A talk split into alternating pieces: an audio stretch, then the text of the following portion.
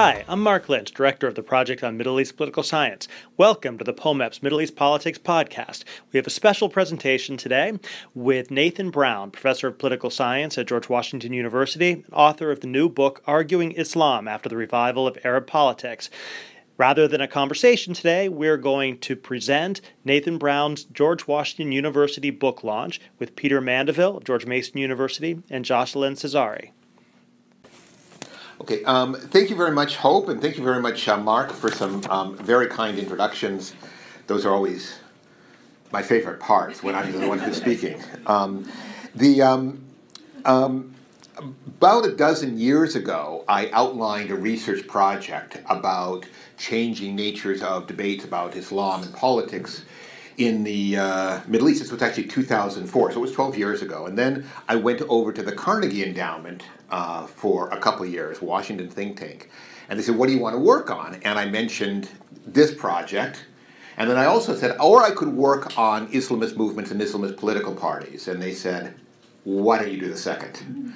So I was stuck with this proposal for the first, which was kind of abstract and really about a bunch of public policy debates. Um, that were interesting to me, but that weren't necessarily interesting, I think, outside of the narrow circles in which they were taking place. So I put the project just on the shelf. I finished up the, the project on Islamist political parties, um, and then I sat down with my friend Mark Lynch, um, and I said, So, Mark, what do I do now? And he said, You should write a Nathan book. And those were his exact words.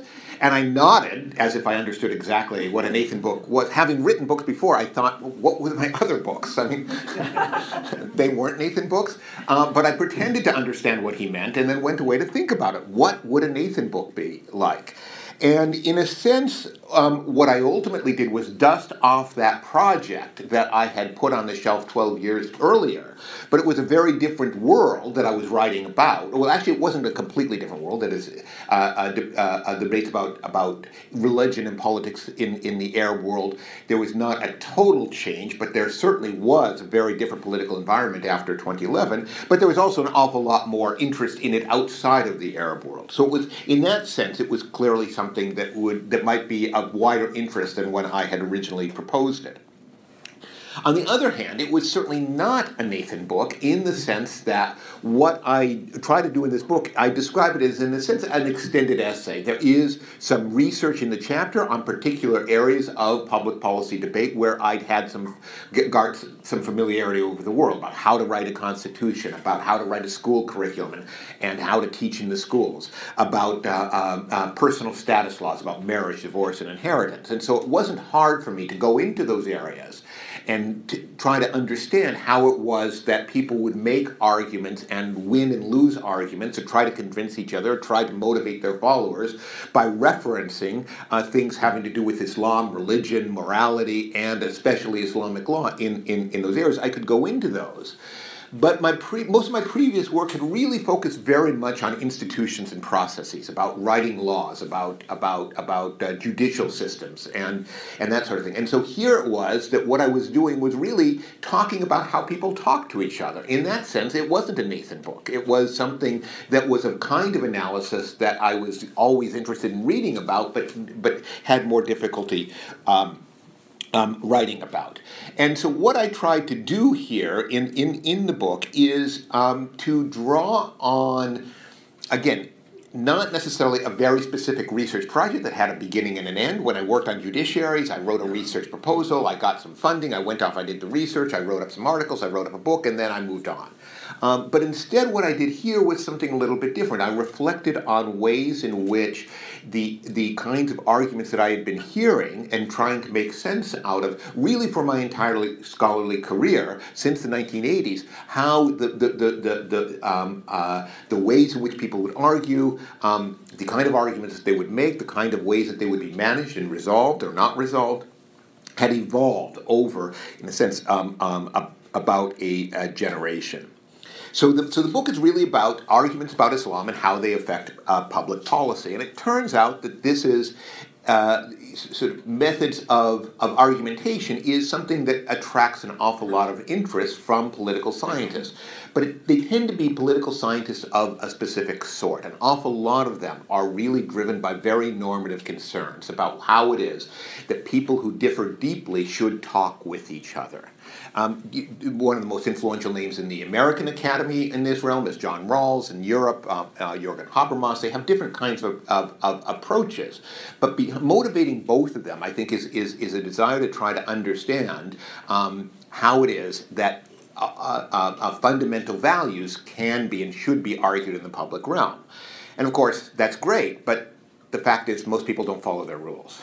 Right? So, um, and I begin actually the book by quoting Jürgen Habermas when he's actually pressed on this detail, and he famously said, "When um, yes, I know that's true. Look, I watch television too, and when I watch an American presidential debate, I get sick to my stomach. So that's what real politics and that's what real political argumentation is about. A lot of it is actually kind of nauseating, and a lot of it is is rabble rousing, um, sloganeering, bumper sticker arguments back and forth. But that's in a sense what I was interested in. How it was that that that religion got brought into those kinds of debates, some of which are nasty, some of which are polarizing. Um, um, and how it how it affected the, the public policy process. And I won't. Um, I do want you to read the book. Um, um you don't have to. Um, I, sh- I should mention in this regard, just as a quick aside, there's two particular people in this room who helped me write that I do want to briefly acknowledge. One is Julie Romano, who's sitting here in the front row, who helped me actually understand who it was, which which, which preachers it was that were worth following. Um, and uh, Starling Carter over here, who um, helped me kind of polish the book. In particular, I remember one one phrase that she said. Um, she wrote in the margins. Um, this was a two cup of coffee paragraph. So that paragraph has been polished in the version that you have in your hands if you actually have a, have a copy, thanks, thanks, thanks to her work. So you only need one cup of coffee for that individual paragraph. If you add up all the paragraphs in the book, however, you'll be really on the nerves will be on the fritz by the time you finish. Um, um, so so so but but um, uh, what what what what they helped me to do was to take a look at at uh, the, the, these these. Uh, um, methods of argumentation, and I just want to make sort of two observations that are something that came, came that I came to understand or try and try to probe in the course of writing the book. One is that it's you know it's no secret that the Arab world is politically just a much more lively place than it was when I started studying it. People argue about politics more, and they have uh, all kinds of ways and places in which they can argue about uh, about about politics um, and about religion and about religion and uh, the intersection between the two, religion and politics. That's no surprise. Um, but what really struck me was, you know, you, we have all these old media, we have all these new media, we have all these informal gatherings and so on. What really struck me when I began to probe this was how much those various spheres in which polit- political argument is, is carried out actually intersect with each other. And what that means, um, and I'll make the argument in very abstract terms and then try to illustrate it very concretely, what that means often is that arguments and authority are detached. Because what happens is that somebody who has some kind of claim to expertise, to a popular following, or that sort of thing, may make an argument to his followers. This is the right Islamic answer to this question. Uh, but then loses control as his opponent, as his followers may circulate it among themselves. He may somebody might give a sermon, but the sermon is then you know tweeted out. Um, but it also gets it gets uh, gets in the hands of the adversaries and the critics as well. And an awful lot of political argumentation in the uh, uh, uh, on religious issues actually is lampooning. It's making people or making arguments look ridiculous. And, and I said I would I would talk very abstractly. Authority and arguments get divorced. Let me give you a concrete example. In the debate about the Egyptian constitution in 2012, um, a very prominent Salafi uh, political leader uh, gave a talk to his followers in which he explained that the uh, Constitution was essentially a good start, that it gave tools for which, he said, you know, for, for which a, a much more Islamic legal system could be pursued. And what he meant to his followers, I think, was essentially it's like you read this Constitution, the Constitution was produced in 2012, and you don't see a lot of Islam kicking around, right? So you, you elected us, we, we asked for your votes saying that we would bring you an Islamic political order, you open up the 2012 Constitution, and you don't see much in it. Don't worry, because this is kind of where politics starts, and we have tools in here which we hope to use. Um, to kind of calm his followers, to basically tell his followers, this is, an, uh, uh, this, is, this is a document that you won't recognize as Islamic, but please trust me and vote for it anyway. Um, well, of course, the, the, the, the, the, YouTube video got, um, or somebody uh, uh, uh, taking a video, somebody posted on YouTube, and very quickly it gets posted around. It's like, here is a Trojan horse constitution. Here we have a Salafi political leader secretly telling his followers that there's all kinds of Islamic trapdoors in this document, and that's every reason why you should vote against it. So the argument, in a sense, is still there, but it means something very, very different when taken into a, a, a different political context. The second feature of, of the intersection between religion and politics in, in the Arab world that I kind of try to probe in the book um, also has to do with a disconnection, a disconnection between argument and policy. So, one of the things I was interested in is okay, people argue this all the time. What happens when people try actually to say, here's my interpretation of the correct personal status law, here is what I think school children should be taught. Here are the provisions that I think should be in the Constitution regarding Islamic law. What happens when these arguments take place? Do they have any effect whatsoever? Is there any any relationship between the the incredibly vital public discussions and arguments and the policy outcomes? And the answer is not very much. Um, there is some, but not an awful lot. And in a sense, I think what is happening is that you have a revival of politics in the sense of people arguing with each other without a very uh, uh, uh, um, much of a revival of politics in the sense which I'd come to study it before, that is institutions and processes. These things are, you know, if you take a look, for instance, as I do, I have a chapter on, on the educational system and curriculum writing. People argue about what textbooks should say all the time. Ministry of Education, ministries of education are actually kind of almost hermetically sealed to tune out all of this debate. And what that means is that an awful lot of the argumentation that takes place is really about kind of mobilizing and, and your followers, but it's enormously frustrating for the followers and even for some of the leaders. The polarization that has set in, I think, is partly a result of that. There is no point at which, I should say, there is no point. There are very few points at which the the kind of vital public argumentation actually changes from um, abstract argumentation about what should be done to concrete political processes that produce political outcomes. And so people remain very strongly in their own camps. The polarization that we see so deeply entrenched in the, in the Arab world from that way is therefore not so much. Um, um, um, I, I, think it may not be so much the disease as a symptom. That is to say, it's not so much um, um, uh, cause, but it is an effect very much of political systems that have opened themselves up to political debate, but not given any kind of ways in which to, to or not, not given very, very healthy ways in which to translate political debate into political outcomes. Thank you.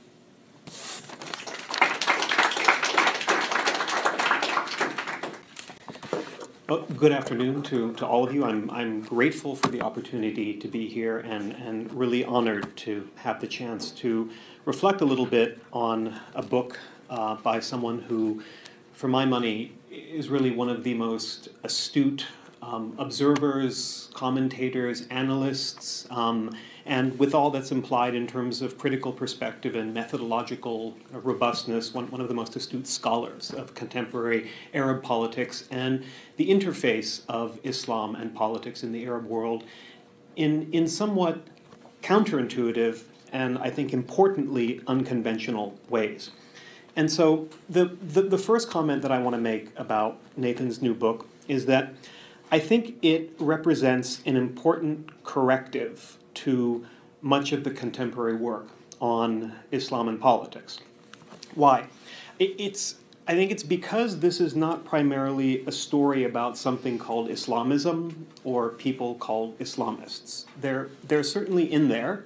They they play their role. They come onto the stage from time to time, um, but but that, that, that would be the that would be the easy book to write about arguing Islam. And Nathan has already done a lot of that work. And his I would commend the, the book he wrote on the topic just around the time that the momentous books of the of the Arab uprisings were were, were, were happening. He's, he's done that stuff. Instead, here, I think he's doing something much more interesting by writing about the interface of Islam and politics in a book that is primarily whose protagonists are primarily Muslims and the governments of Muslim majority but non Islamic states, right? And that puts us, I think, on a rather different kind of terrain, and it opens up the possibility of understanding the interface of, of religion and politics and the role of Islam in politics in a very different way.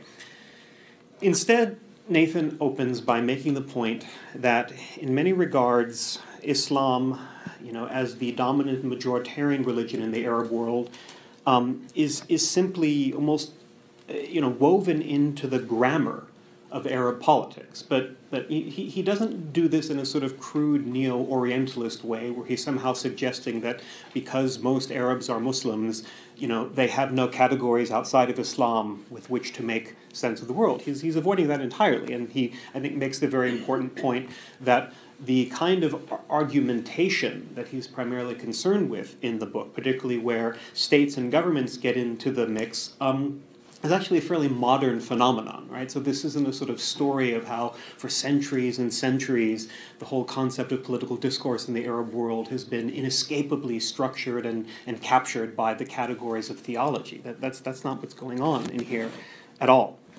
Um, rather, as he's just told us, he, he wants to contend with this idea of um, Islam as one of the primary conduits, one of the primary vehicles of political argumentation. You know, after a career that's been primarily focused at looking at things like legal processes, constitutional politics, and things like this, people talking to and arguing with each other about differing conceptions of the good and what should happen. In that sense, a much more classic or classical conception of politics um, that's at work here. And I think he, he makes at the outset and reinforced throughout a couple of very interesting observations. Um, one, that much of the discussion about Islam uh, in contemporary Arab politics, in, in, in what he calls the Republic of Arguments, uh, throughout the book, as a, as a sort of recurring trope to kind of capture the context in, in which he's writing. Um, a lot of the time, uh, recourse to and the sort of invocation of Islam in the course of these politics um, is, is a, a, form of, of identity building and identity making, where people position themselves and are trying to advance conceptions of, of who they are and who they are not. Um, uh, what sorts of political projects they want to be associated with, and, and how, and I think an increasingly polarized um, political spectrum in the Arab world, um, whose side they're on, without necessarily telling us much about specific policy prescriptions or outcomes in the conventional domains of politics as we understand it that they are expecting to see or indeed are planning to even work on after putting forward their argumentation.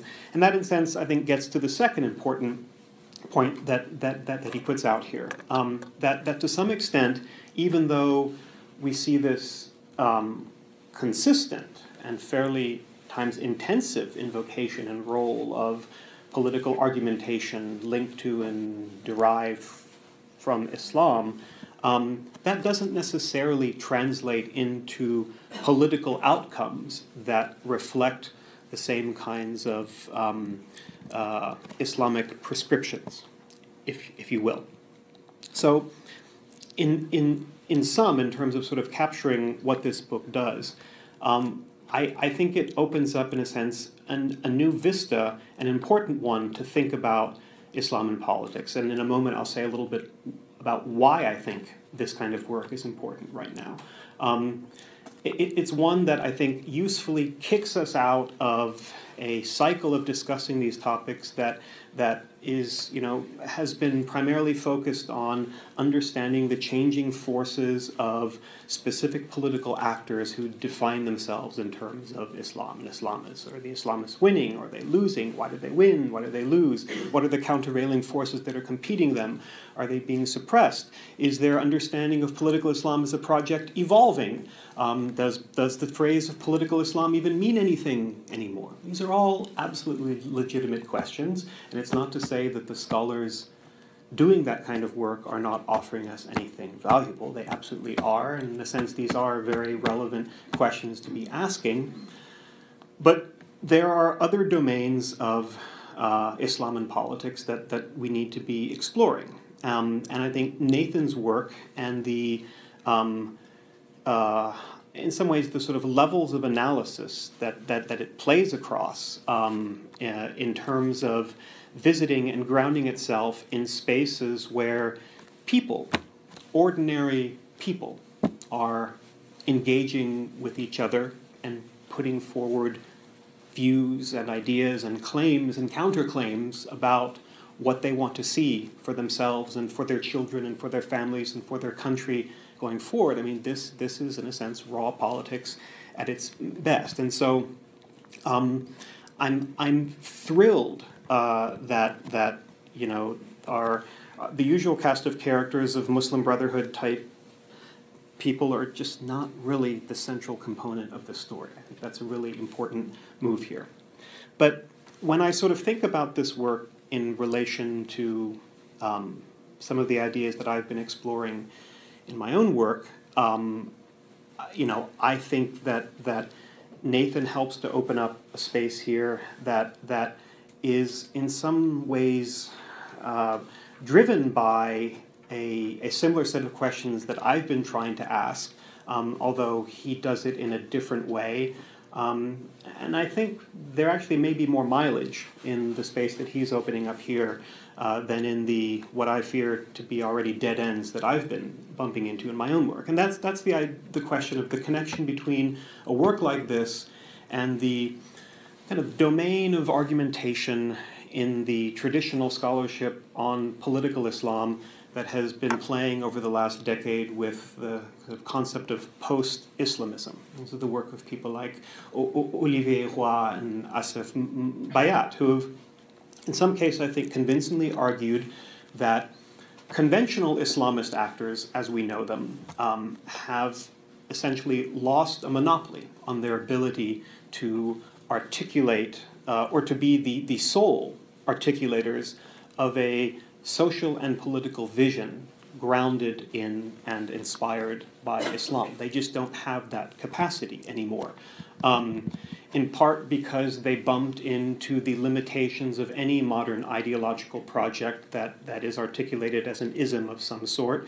Um, uh, that, that I think, you know, was a, was a feature of politics of the late 20th century, the limitations of those kinds of projects of all sorts um, began to, to become clear.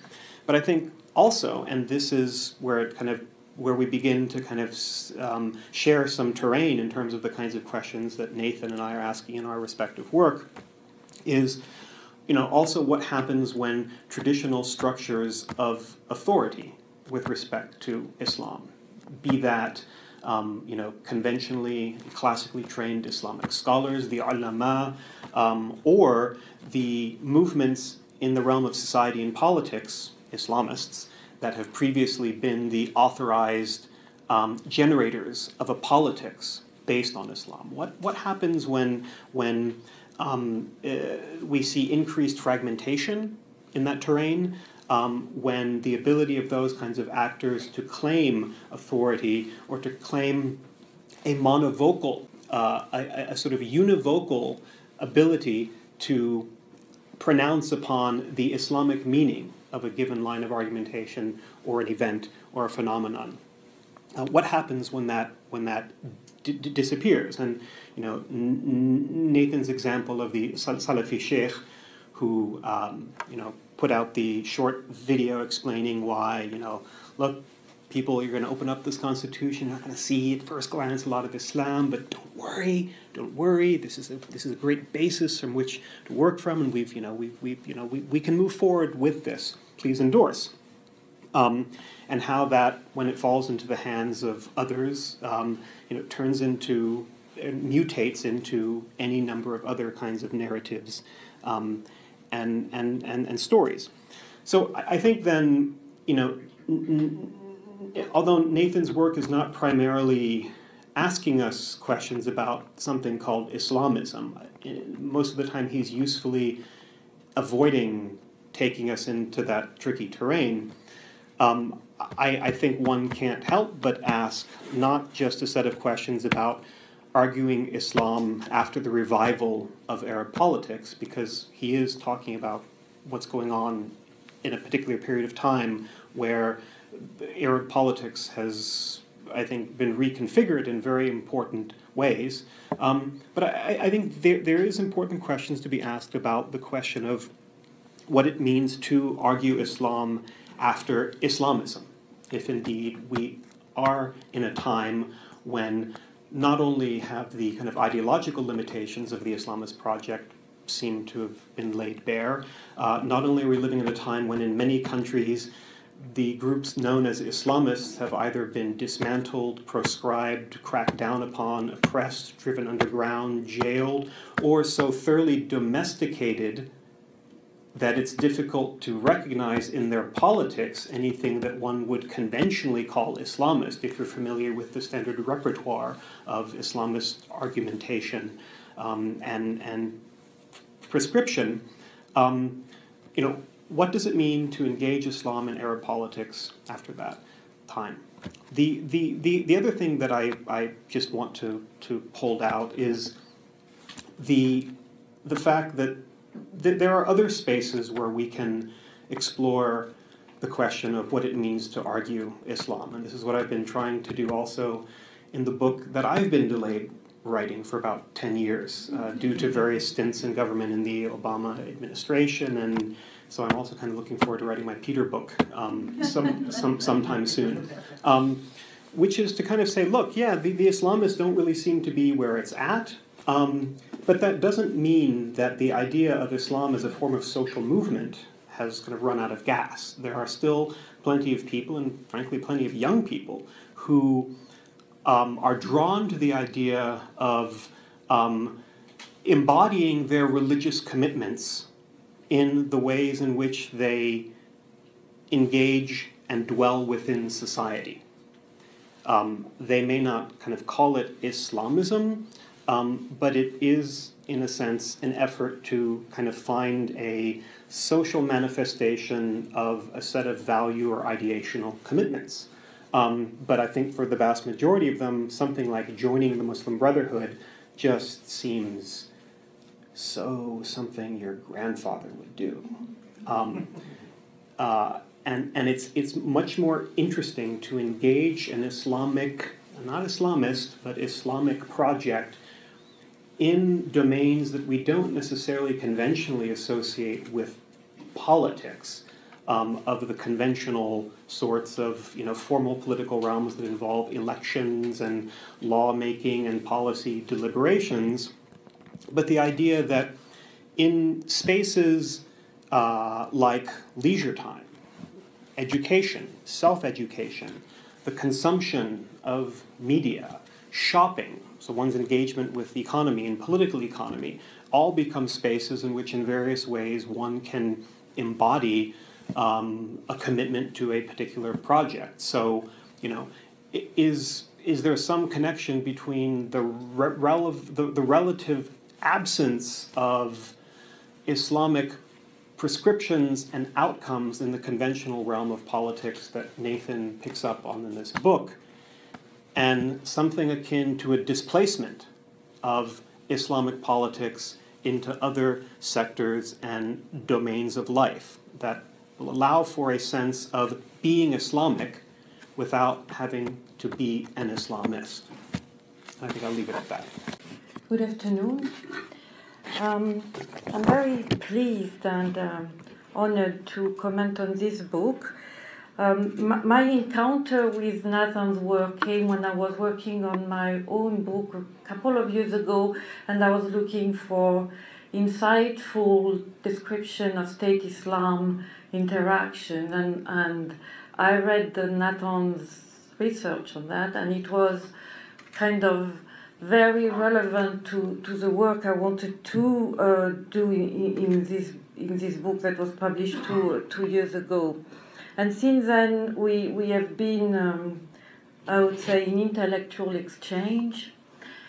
And um, I am. Uh, I, I enjoyed reading the book. I know it's what everybody has to say when you comment a book, but it was really uh, enjoyable to read in the sense that the style, and it was mentioned in some of the comments, is uh, for me it reminded me um, the way that European novelists indeed used to travel to the Middle East and bring back uh, not only impressions but also very sharp insights on what was happening in these societies. The difference is that uh, Nathan is not an Orientalist and that he knows his society from within, and it's something that uh, you capture only in reading it. It's hard to uh, tell you more than that. You, you have to read that to see yourself in some of the situations he's describing. Um, I am also very um, happy with the orientation of the book in terms of focusing a lot on ethnography and historiography, which is something that uh, is unusual in the American political science circles. Um, and by doing so, indeed, uh, there is a double challenge. Because when you look at Islam and political spheres or public spheres, you immediately come or fall into the crack of two major disciplinary uh, fields. One is indeed the one you mentioned, which is political philosophy and the normative approach of it uh, which doesn't leave very much room for what people are doing or changing or transforming with some of these ideas.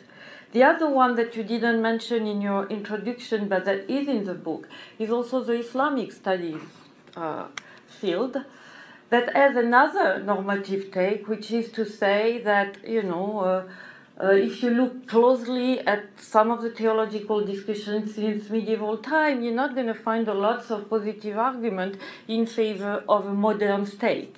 And, and the, the, the importance of the book is to stay away from both of these dead ends.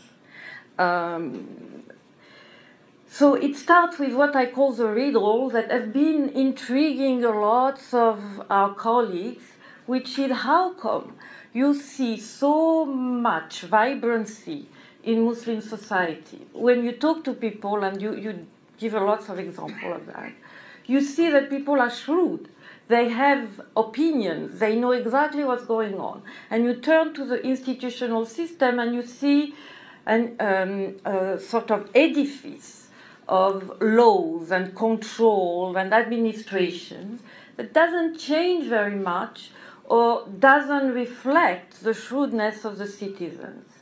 So that's the riddle that you, the book takes on. And what is interesting here is that um, you, you show the spectrum of the different spaces, or I would say circles. You prefer the term of spheres, and you have all this cosmic uh, metaphor that I like very much. Uh, and, and you show the different places where debates are happening, the clubs. Uh, you, you talk a lot about, uh, I would say, you talk about the social media, but I, I was looking for more here. But I think this is a potential new uh, sphere that is also changing all the other one, but also the, the institutional uh, system. Um, and these, these different spheres, as you say, intersect and are porous to each other. Um, I would like to, to say a few things, and I'm not going to follow the order of, of, of the book, but more about my own take on some of the content or part of the content. First, what is debated? And this is an interesting question because you can go two ways you can ask uh, how is religion debated, and it's a question you ask. But the other question that comes the most actually is how is religion re- relevant as a di- dimension of political debate? And it's a different question. And the two are very much mingled in the reality of people in Muslim societies. First and foremost, if you talk about Islam or arguing about Islam, you will think from a Western point of view that the question is about the belief. And as the book shows, it's not about the belief. Muslims in uh, Muslim majority societies, and actually having worked a lot also among Muslim minorities, it's also the case there. It's not about believing, it's about behaving. It's about what kind of behavior do I adopt in my interaction with others. In other words, uh, what's called the transcendent is not very much a cause of debate or controversy. What is at stake is what do I do?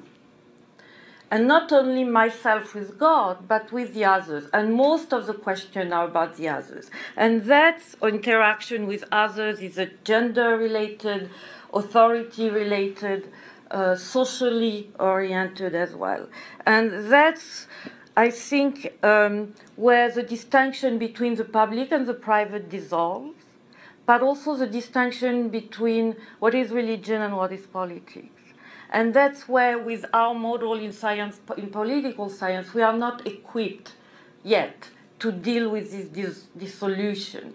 You know, that's why we keep isolating variables about what is religion and what is politics that is challenged every day by the way that people deal with it. And, you know, it's, it's a case in Muslim societies. My intrusion or my exploration in other uh, cultural and religious areas tell me it's the same thing everywhere. But then the question is what kind of model, what kind of theory do we use to understand this reality?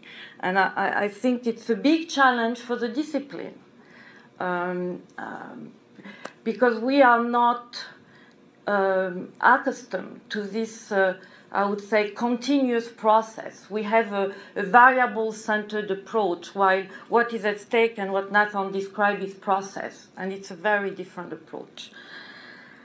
Um, then the question is also about who is engaged in this public space, arguing about religion. Um, and here, the um, the, the main takeaway of the, of the book is indeed it's not professional of Islamic politics. It's everybody. Not, it's not people who belong indeed to the Islamists, and that's why the term doesn't come, because it is not really relevant. They, it, it will come if some of these actors are belonging to this movement, but the, uh, protagonist involved in the site or the field of discussion is much, much broader than that. And it's not only people motivated by, I would say, piety, it's also what you would call secular people. The people who are not, I would say, particularly uh, motivated or what you call pillars of mosque. You know, everybody is involved in this debate at different level, different capacities. Um, and here again, it, it, it breaks down this idea of Islamism as a professional of poli- as prof- Islamist as professional of politics. And uh, I would say that uh, this is not new. We have not paid attention enough. So, unlike Peter, I am not sure that post Islamism is the right term for that because a lot of the narration of, of uh, Nathan go back. It, it's not post-Islami. Some of it goes back to the 80s, 90s. It's been something that has been at the core of the public space in Muslim societies since their inception. The problem is we don't always have the right lenses to look at it. Um, and we, especially in political science, we tend to look at institutions much less at people, you know. So um, then if you look at people, you see it there. Uh, but at the same time, not everybody is equal coming to this space. And this is something that flies in the face of the normative political philosophy like John Rawls. John Rawls think of an ideal public space where everybody comes in and argue with a gentleman agreement of the overlapping consensus. What your book shows is actually some are more equal than others. So that's where also you see the limit of, of normative political philosophy.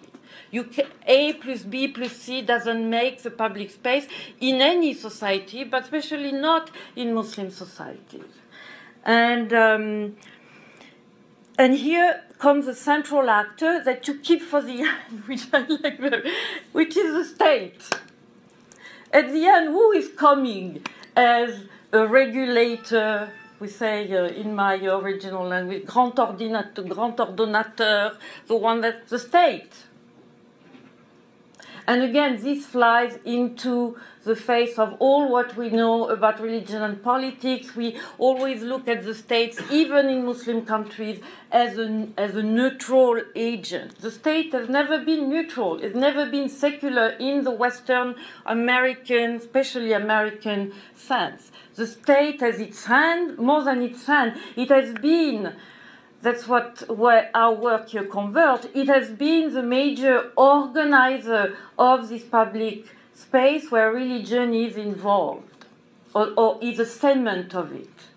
And, um, and there are three domains where, where the, the debate is, uh, is still going on, but where the states take indeed major initiative to provide laws, regulation, uh, institu- institution, and its education, it's the civil law, uh, and it's also all the work on the constitution.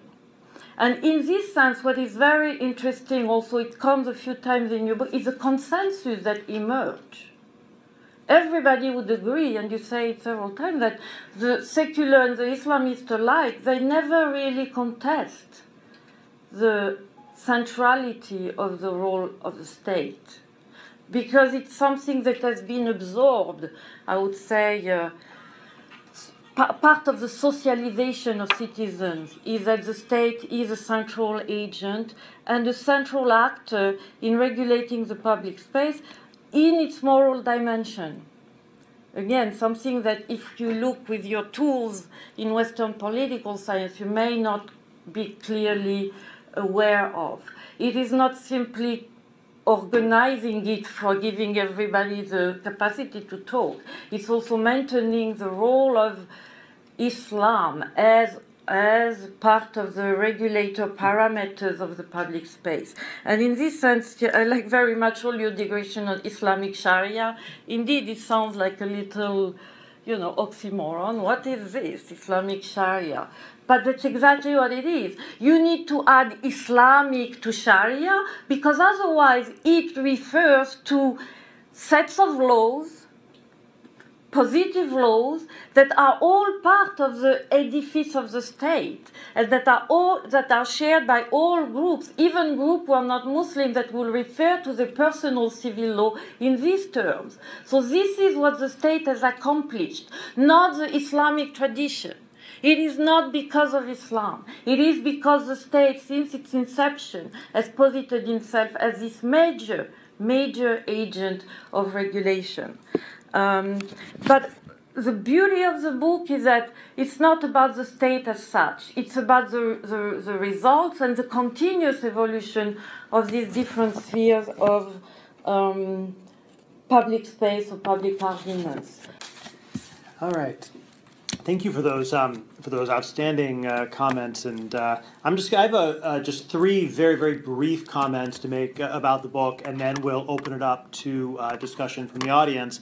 Um, but just to say, uh, in response to Nathan's opening anecdote, that um, I did indeed tell tell him that he should write a Nathan Brown book, um, and, and and he did, and that's what makes it such a good book. Um, and because uh, at the, the the context of this was that he had a number of um, of interesting ideas to do a more traditional, conventional political science book, and he was getting extremely, I would say, stressed to the extent that you can tell when Nathan is stressed by questions of research design, specification of variables, and all the things we torture our graduate students with. And that's the point at which I said, You're Nathan Brown. Write a Nathan Brown book. And, um, and I think that that was good advice. Um, and so I have three basic comments uh, about the book because this really is a tour de force. It's extremely thought provoking, and it really does just raise an enormous number of questions about what is the stuff of Arab politics and Arab political life today and Muslim political life today. And I think that uh, people are going to have to grapple, as our two discussants did, uh, with a very large and wide range of, of issues that he raises. Um, and so I'm going to uh, just highlight three that, that, that intersected with work that I've done myself. The first is that I think that this is probably the best uh, uh, use of Habermas and the theory of the public sphere that I've seen uh, in people doing research on the Middle East. It's, uh, it's both theoretically sophisticated, but also written in such a way that it, it is able to do away with a lot of the, um, a lot of the jargon and the accretion of, um, of, of, of discourse and scholarship around Habermas's concept and pares it down to, I think, a very useful and, again, very insightful way of understanding what the public sphere is within politics. Um, it, it's both sophisticated and useful. Um, I, I, think that that concept of publicity and the concept of the public sphere and its relationship with the political sphere is one area where the book engages in multiple directions, as, as both Jocelyne and Peter noted, um, and could push even further in terms of understanding this as a weak public sphere and the extent to which the, the linkages and the connections um, between public sphere arguments and state policy and policy outcomes to the extent to which those are shuttered or where they're broken, um, this is where Habermas and many Habermasians most expect to see pathologies emerging in the political space. And this was a core part of uh, both Habermas's own work um, in, in his later uh, Between Facts and Norms, that, that, that era of his work, but also came out, I think, very much in the, in the attempt to recapture the critical part of the critical theory of Habermas, in the sense not simply a description of the existence of these alternative spaces for discourse, but also the critical dimension being where the possibility for emancipatory change comes from in the intersection between public argument and state policy. My sense is that despite uh, Nathan's best efforts to dissociate his book from the Arab uprisings and their aftermath, I think that it's impossible to do so because this was a moment, a transitory moment, when those floodgates appeared to open, however briefly in which public argument mattered, not just to the people, the communities, the individuals, but to state policy. And since 2013, approximately, those gates have been closed again quite forcefully. And so I think that we, are going to have to think about what it means to have a weak public sphere with a very recent memory of being strong and then killed. And um, I think that is going to very much shape uh, the next Nathan Brown book. Um, the second, um, the, the, the, second broad comment that I had is that I think that uh, Nathan does an outstanding job of identifying multiple public spheres and the intersections between them, the clashing of the orbs or the spheres or the various um, images that, that he gives us in the book. Um, and implicit in much of his narrative, I think, is an a, an argument or an assumption uh, that these spheres are becoming more porous, that in a sense that they're intersecting more, and uh, and and this is, I think, very much the narrative that I would have believed up until relatively recently. But I wonder to the the extent to which some of the pathologies that I think we have come to recognize in socially mediated public spheres might begin pushing against uh, the optimism, which I think is very much inherent in, uh, in in the narrative, um, to the extent that socially mediated publics tend to move tend to move towards um, uh, uh, these uh, clusters of the like-minded, which talk to each other less, and where argument comes to resemble just you know mortars being you know lobbed across the dividing lines. Um, the, the fear is that the kinds of argument which we celebrate in a public sphere context could actually become something which pushes towards the extremes as people argue only with each other, argue in the good Habermasian sense, but fight uh, with their rivals. And so, in a sense, many of the, the, the, the, the trends and the forces which, which Nathan's book uh, very powerfully brings forward, I wonder if they're already uh, being overtaken by some of the, the pathologies that might be inherent in this. Now, Habermas himself, uh, people forget that the structural transformation of the public sphere was in many ways a negative book. This was a tragic story, one in which, as the public sphere becomes important, it is immediately, or not immediately, but over time, it is captured by those who oppose that sort of free public reason, specifically commercialization as it's captured by capitalism and by the state, which, um, once it recognizes the threat, moves to put it under control. And I think that um, the, the, the, tragic nature of, uh, of public sphere theory is one which uh, we certainly don't want to succumb to, but I think uh, need uh, we need to balance the optimism and the pessimism and keep that, uh, that, that uh, narrative alive. The last point that I want to mention and then open it up is that, uh, again, one of Nathan's uh, real contributions is to show uh, in very rich detail uh, the, the arguments and the debates which actually take place and also the intersection of different types of debates. Um, early on in the book, uh, uh, I, I, I, jotted it down, I think it was page 56. Um, he has a little anecdote on which I'd like to expand, and that is it's when he begins to discuss um, the reactions by Islamists to his own writing when he for the Carnegie Endowment. And I actually think he could do even more with this, and I would love to see an extension and a building upon this because our interventions in these debates shape those debates. Our interpretations as Western scholars of the debates inside the Islamic world manifestly um, influence their own internal arguments. And here I'll cite uh, the, the really extraordinarily influential report authored by Amr Hamzawy, Michele Dunne, and Nathan on the gray zones in Islamist uh, political discourse, in which he's, he argued after a close reading of what Islamists were saying about politics, he then identified a series of gray zones, things like attitudes towards minorities, towards religious freedom, towards women, a whole range of things which Islamist political uh, thinking or political discourse had remained um, at, at, best um, ambivalent or agnostic in ways that made it impossible for those who feared them to be reassured. And in I think the way many of us think about scholarship, that would be the end of it. It was a good article. But that's not what happened. Instead, this was read widely by Islamists in the Islamic world uh, and, and then resulted in a series of responses. I remember Abdul Monem Abu al-Fatah from Egypt. I remember a number of them were published by Carnegie as responses, but others simply circulated in the Egyptian media, in on Al Jazeera, and it actually triggered this exactly the kind of discourse which Nathan describes in his book. And I find this fascinating and really raises important questions about ourselves as writers, the ethics of our own engagement with um, the argument which he describes. So, thank you, Nathan, for this excellent book, and Peter and Jocelyne for your contributions to this discussion. Um, and um, thank you all.